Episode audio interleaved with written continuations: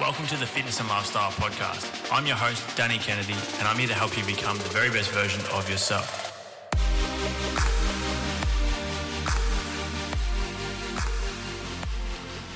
What's up, guys? Welcome back to a solo episode of the Fitness and Lifestyle Podcast. As always, it's a pleasure to have your attention today and for you guys to be tuning into this episode. It's going to be a juicy one. I'm going to be sharing some of the things within the health and fitness industry that I have changed my mind on. So I've been in the industry now for over 10 years and I've been training for around 15 years really in the gym. And I feel like I've tried absolutely anything and everything when it comes to training, nutrition, supplementation. And as you guys would know, there is a lot of conflicting information within the health and fitness industry, which sometimes makes it quite confusing and difficult to understand what you should be doing. Now, I'm a firm believer in the fact that if you're trying to lose body fat, if you're trying to gain muscle mass, whatever your health and fitness goal is, there should be absolutely no guesswork involved in seeing the result. Now, when we are guessing our way to results, that's obviously going to spike things like cortisol.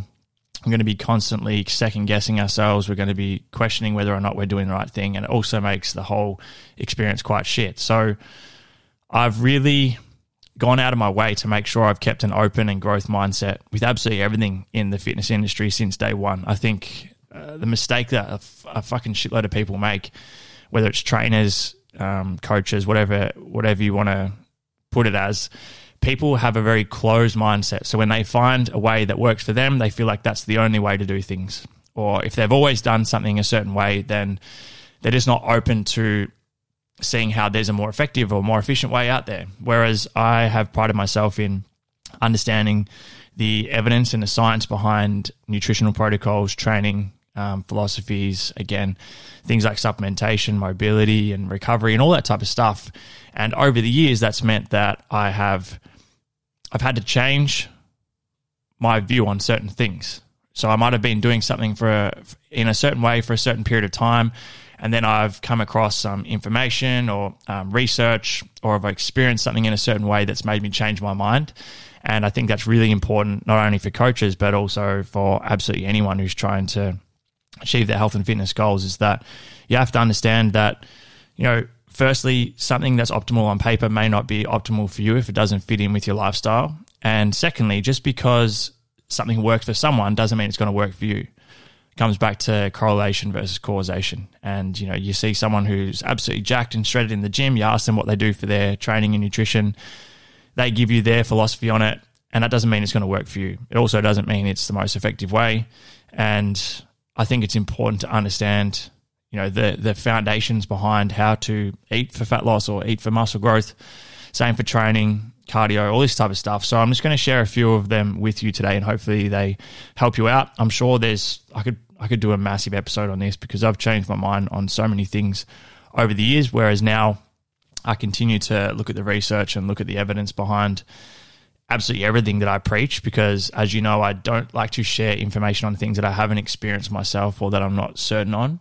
And again, some of the things I talk about today, you know, my view on them may change next week or next month or next year, who knows? But the main thing is that you keep that open and growth mindset, and don't be afraid to admit when you're wrong or when you change your opinion on something. So we'll dive in. Now, the first one I want to touch on is nutrition and tracking your macros. So early days, I was an absolute nut job when it came to nutrition. I was under-eating. I was overtraining. My understanding of how to get lean was completely skewed. I wasn't eating anywhere near enough. And, you know, I thought I was seeing really good results, but it wasn't until I understood, you know, flexible dieting, tracking your calorie intake, your macros, and the science of energy in versus energy out, and understanding quality nutrition and whatnot. Until that's when I really understood how to eat for results. And, you know, that's the information I like to share with my clients. And I'm really, really confident that I have a complete understanding of exactly how to lose body fat, how to gain muscle mass. And that's what I do with my clients in the DK Fitness app now, and with my clients in person and myself, and I document a lot of that on socials. But when I first came across flexible dieting, understanding things like a calorie deficit, calorie surplus, maintenance, calorie intake, and all that type of stuff, I was tracking all three macronutrients through MyFitnessPal. So if I wanted to lose fat, I would have my protein set, I'd have my carbohydrates set, my fat set, and I would try and finish as close as possible to those targets within my calorie goal to make sure I see results. Now, don't get me wrong, this is still a fantastic way to do it. And I think for someone who is really adamant on being as precise as possible and wanting to get super, super lean or whatever, it can be beneficial, particularly when you're at really low body fat levels, to track all three macronutrients. But in the last few years, I've kind of changed my view on how important it is for the average person, or even for myself, to be honest, in terms of tracking all three macros. So what I do now instead, and I'll do this with most of my clients, is really just focus on the calorie intake, the protein minimum. So when I say protein minimum, I mean I typically aim for 2 grams of protein per kilo of body weight. So an 80-kilo individual, 2 times 8, 160, or 2 times 80, 160. So 160 grams would be the minimum amount of protein that this person should have per day. Anything above that's fine. But what I don't really suggest to too many clients anymore is trying to track all three macros. I practically just get them to track calorie intake, protein minimum, and then aim for the majority of their calories to come from more nutrient-dense whole foods and healthier options, while still allowing a bit of a buffer in that intake for the things that you enjoy most or might be craving.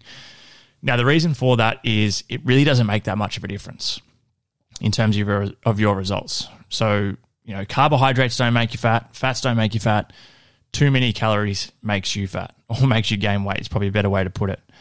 So when we're in a deficit, it doesn't really matter whether we're having, you know, a higher percentage of carbs or a higher percentage of fats or even amount of both. It really doesn't make much of a difference as long as we're hitting our calorie intake, which would put us in a deficit, as long as we're hitting our protein minimum. The other two variables really don't make much of a difference when it comes to body composition. Now, what I will say is that when you're tracking your food and you're getting kind of consistent with tracking the things you're eating day in, day out, and you're starting to understand your body a little better, you'll most likely find a bit of a ratio or a bit of a split that works best for you. So, for example, whenever I'm either in a deficit or in a surplus, to be honest, I typically lean towards higher carbohydrates and lower fats, still staying within my calorie intake. But if I decided to reverse those and go higher fat, lower carbohydrate, the result's going to be the same. Now, if I'm going really low carbs, then yes, I may not hold as much water in my body, but if I'm drinking enough water, then it should make a difference. But I think the mistake that a lot of people make here is that thinking, you know, if they cut out all their carbohydrates, then that's the answer to losing fat. Right now, I need you to understand this. If you've gone from eating anything and everything, most likely a shit ton of carbs, shit ton of fats, and then all of a sudden you cut out carbs completely, you're most likely going to start seeing fat loss or weight loss. The reason for that is not because you've got rid of carbs, it's because you've just removed a fuck ton of calories. Okay, if you're not replacing the calories from those carbs with either fats or protein, then you've just removed a whole macronutrient group, or most of it, which is a huge chunk of calories, which is most likely putting you in a deficit, and that's why you're losing fat. Whereas if I put you on the same amount of calories, if I put you in a deficit and I gave you as many carbs as I could within that calorie intake, you would still lose the same amount of body fat. Just like if the roles were reversed, if you're having the exact same amount of calories but higher fat and lower carb, the results would be very similar, if not the same. So my view has changed in the way of, for certain people who really want to track all three macronutrients and are really disciplined and dedicated to this, then yes, it's a great idea. For the average person, it just causes too much stress and it makes things harder than it needs to be. Whereas if I just say to you, all right, I want you to hit this calorie target or as close as possible, I want you to make sure you get at least this amount of protein, drink plenty of water, choose nutrient-dense whole foods where possible, and stay consistent, you'll see very close, if not exactly the same results as the person tracking all three. So that's the first thing. The second thing I've changed my mind on, and this is something I changed my mind on years and years ago, but when I first started, I was under the impression that by lifting light weights for higher reps, I was going to get more ripped or quote unquote toned or defined. So I'd go in, I'd lift like piss easy weight really for a shit ton of reps until I felt like a muscle burn or I felt like it was really difficult. I'd be doing sets of 15 to 20, sometimes higher than 20 reps. And I'd smash myself thinking that that's what was going to get me ripped or lean. Now, what I began to understand is that a muscle can only do one of two things. It can increase or decrease in size, or maintain size, I guess, so that's three, but you can't tone or define a muscle, the shape of it. The only thing it does is get bigger or smaller. So in order to create that defined, toned illusion, the formula for that is not lifting really light weights for high reps. It's progressively overloading in a rep range that's going to allow you to get stronger. Okay, so there's no magic rep range that's going to happen for that. If I'm overloading my sets of fives, then I'm going to gain strength and probably some muscle tissue. I think the sweet spot's typically between 6 to 12, 6 to 15 reps. And if you're overloading those as often as possible, lifting heavier weights, making sure that over time you are just progressively overloading in any way that you can, you're going to build lean muscle mass. So your muscles are going to get bigger. They're going to increase in size. Now, to create the illusion of definition and tone, all we need to do is remove the layer of body fat. Now, to do that, we then go into a calorie deficit. Over time, as the body fat comes down, we start to reveal the shape of the muscles, which gives us the illusion of toned or defined muscles. That's how the whole process works. There's no magic behind it. That's all it is. That's all there is to it.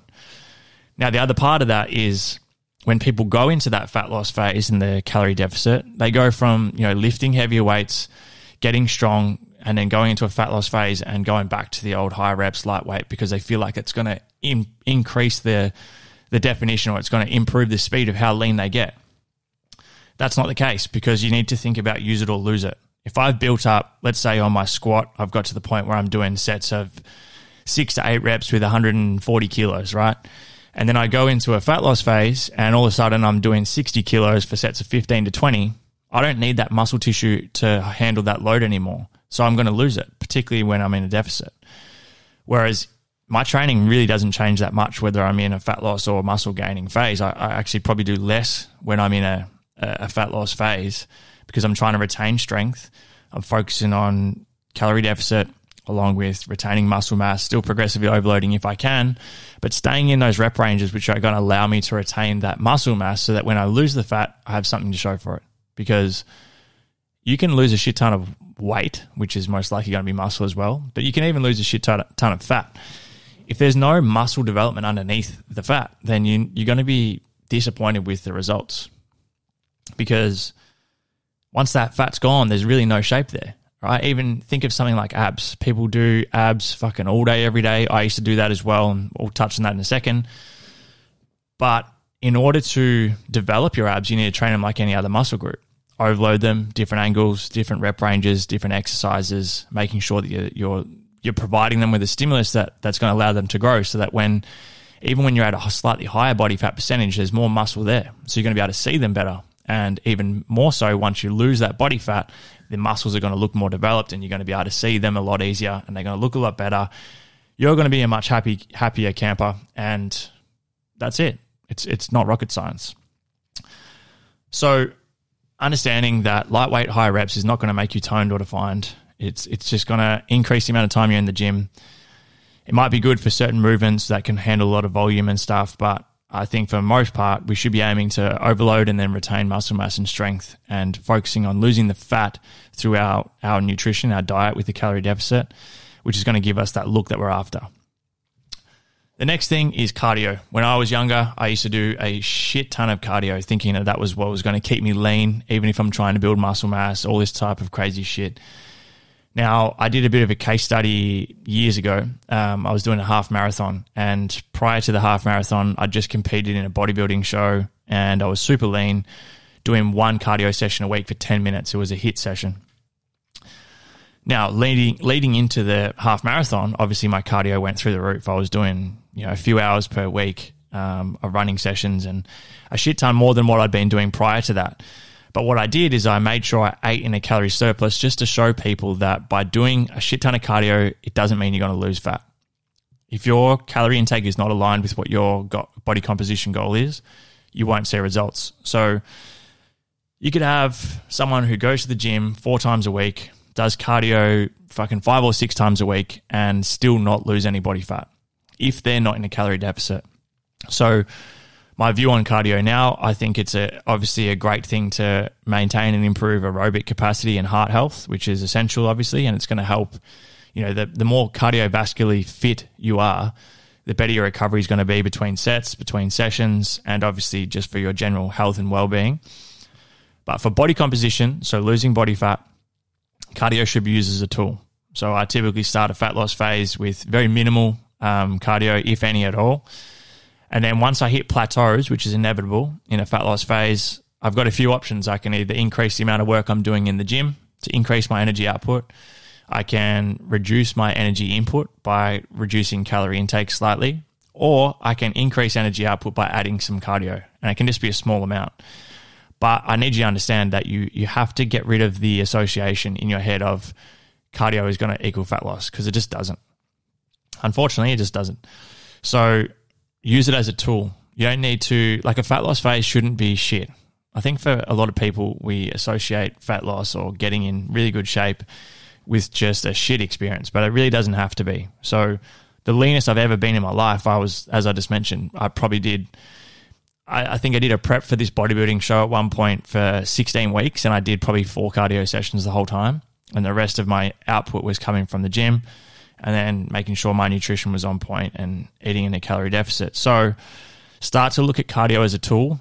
And don't just start a fat loss phase doing a fuck ton of cardio thinking that you're going to get in shape really quickly, because it's unnecessary. And if you're doing too much of it and you're not able to train effectively in the gym, again, you're just probably going to lose muscle mass. You're not going to have the energy to train. And the other part of that is when you do your cardio. I used to think that it didn't really matter. So I would like run to the gym. I would do my lower body workout, then I'd run home. I'm not saying that's a bad thing, but you have to understand that your main energy output should be coming from your strength training sessions. So I want to go in and do my strength sessions when my central nervous system's at its freshest, my muscular system's at its freshest, and I'm kind of raring to go. So if I've done a hard cardio session before I go in and do weights, the likelihood of me improving my strength or retaining muscle in that session is quite low. So I would typically do cardio after my session or at a completely separate time altogether, making sure that I'm not letting the cardio have a negative impact on my ability to train in the gym, because that should be a main priority. We don't want to, like, for some people, depending on what your goal is, I think for those that want to look kind of like that lean, athletic, muscular physique, but then you look at their training and it looks more like someone training for an endurance event, like a fucking marathon runner or whatever it may be, there's a bit of misalignment there. Okay, so think about the way you train and how that's going to impact the way you look. Lastly, I wanted to touch on the bro split. So, very common for bodybuilders or for those that are just getting into the gym to think that going in and absolutely annihilating a certain muscle group once a week is going to get you gains. Now, obviously, it will improve your physique and is not a bad thing, but it's not as effective when you look at comparing that to training each muscle group twice a week. So I'll give you an example of how this plays out. If I go in and train chest once a week, I might go in and do, let's say, 6 different exercises for, let's say, three sets each. So I'm doing 18 sets of chest per week.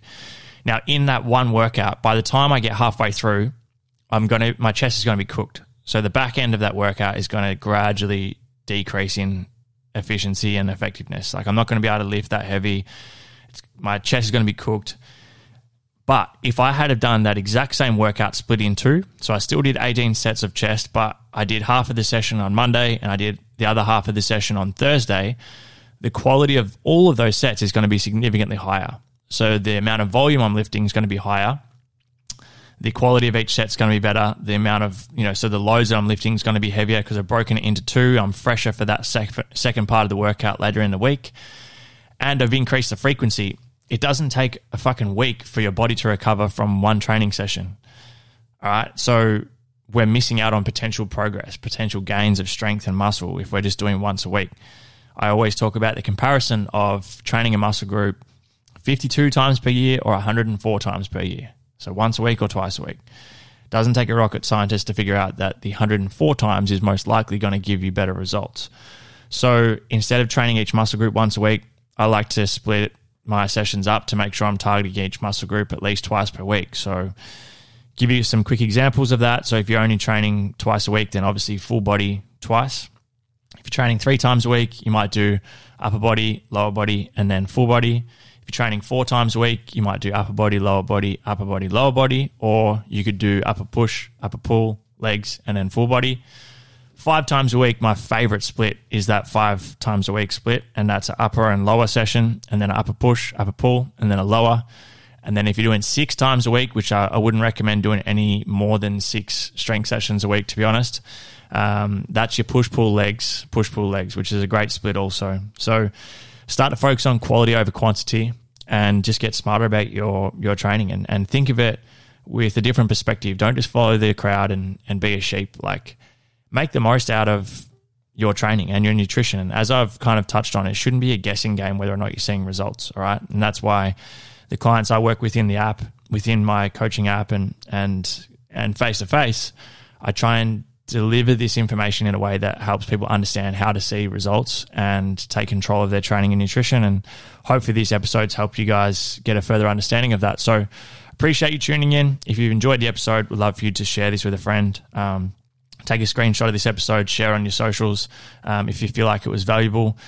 Subscribe to the show if you haven't already. And guys, if you have never left a review on the show, I would absolutely love it if you could leave a 5-star review and a rating on the episode, because it does help a lot. And I enjoy putting these episodes and this content out for you. And if it's helped you, I'd love for you to show a bit of love in return. So thank you so much for tuning in. I look forward to chatting to you guys in the next episode of the Fitness and Lifestyle Podcast.